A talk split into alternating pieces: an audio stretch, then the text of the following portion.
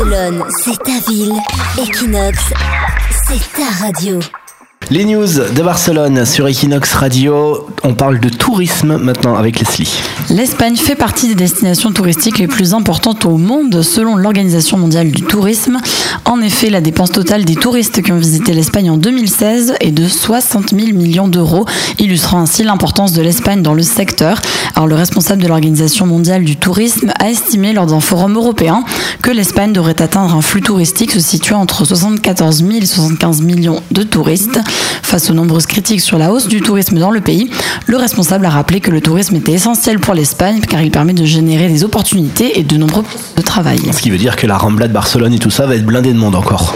Oui, voilà, c'est pas fini. Voilà, jusqu'où on peut aller à ton avis, Cham? Euh, Combien de personnes tiendraient à Barcelone je, je pense qu'on peut pas vraiment arrêter les touristes. hein, donc, Bah, euh, Parce qu'en fait, il y, a, monter, il y a hein. 4 millions d'habitants en hiver, enfin en hors saison touristique, et après ça monte à 8 millions quand il y a, quand il y a la haute Il y a un saison peu moins, je touristique. crois qu'il y a 3 avec 3 Trois. millions avec la- l'agglomération. Et, euh, et oui, non, mais c'est énorme.